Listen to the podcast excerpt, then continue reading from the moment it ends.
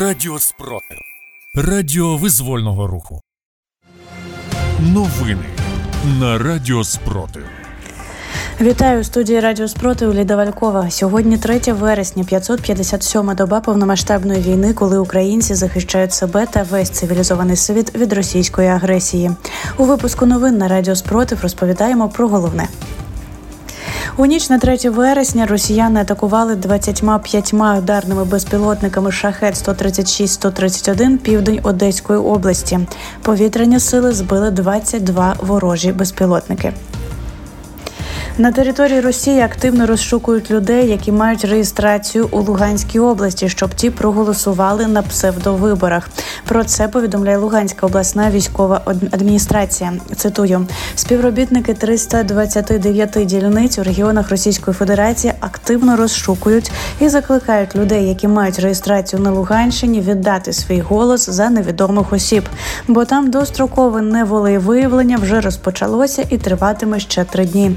І байдуже, що єдиним днем голосування визначене 10 вересня. Зауважили в ОВА. За інформацією мешканців Волдувайського району Донецької області, так звані дострокові вибори можуть бути зірвані в окремих населених пунктах через свавілля представників російських окупаційних військ. Про це повідомляє інформаційний спротив. Зокрема, широкого розголосу набув інцидент, який стався в окупованому селищі Донське біля Волновахи. Там напередодні виборів вісім солдатів російських окупаційних військ бурятської зовнішності з невідомої причини напали на беззахисну жінку, а потім на її чоловіка, який кинувся її захищати. Місцеві мешканці обурені діями воєнних злочинців дедалі більше відмовляються брати участь у виборах та все менше реагують на пропагандистські заклики окупантів. Міністерство юстиції працює над поверненням в Україну корупціонерів, які втекли в європейські країни.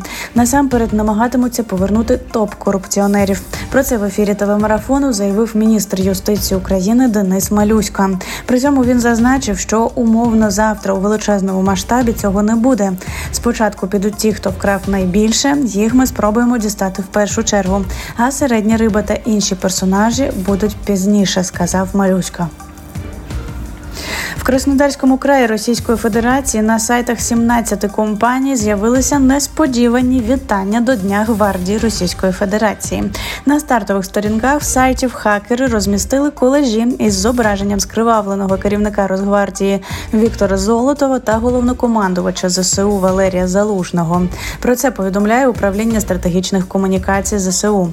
Повідомляється, що отримані під час операції дані із серверів ворога використовують для оборони України. Підприємства, на які зайшли українські хакери, надавали інформаційне, енергетичне та логістичне забезпечення гвардії РФ у Краснодарському регіоні.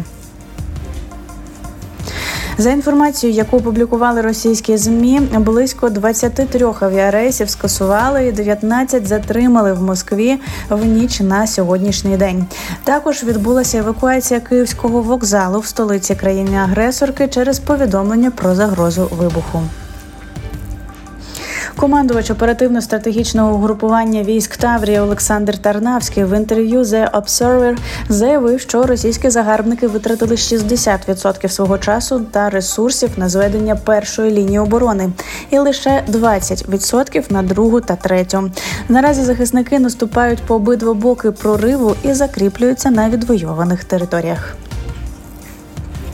Збройні сили продовжують контрнаступ на Мелітопольському напрямку Запорізької області, але ситуація залишається складною через додаткові російські бетонні укріплення та щільні мінні поля. Такого висновку дійшли аналітики інституту вивчення війни. Вони також зазначають, що російські війська розкидають на замінованих полях легкозаймисті речовини і підпалюють їх за допомогою гранат з безпілотників, намагаючись перешкодити зусиллям з розмінуванням. У той же час командир розвідувального центру сил оборони Естонії, полковник Марго Гросберг, заявив, що українські артилерійські можливості рівні або навіть кращі ніж у російських сил, і вони змогли відтіснити російські артилерійські підрозділи від лінії фронту, не даючи їм можливості підтримувати російські війська. З початку повномасштабної війни Сили оборони України ліквідували 264 тисячі 660 російських загарбників.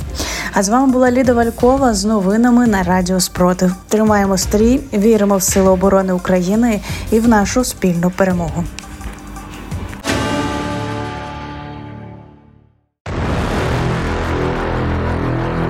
Радіо Спротив. Радіо визвольного руху. Сотнями кроків, тисячами рук, мільйонами сердець. Україна переможе ворога.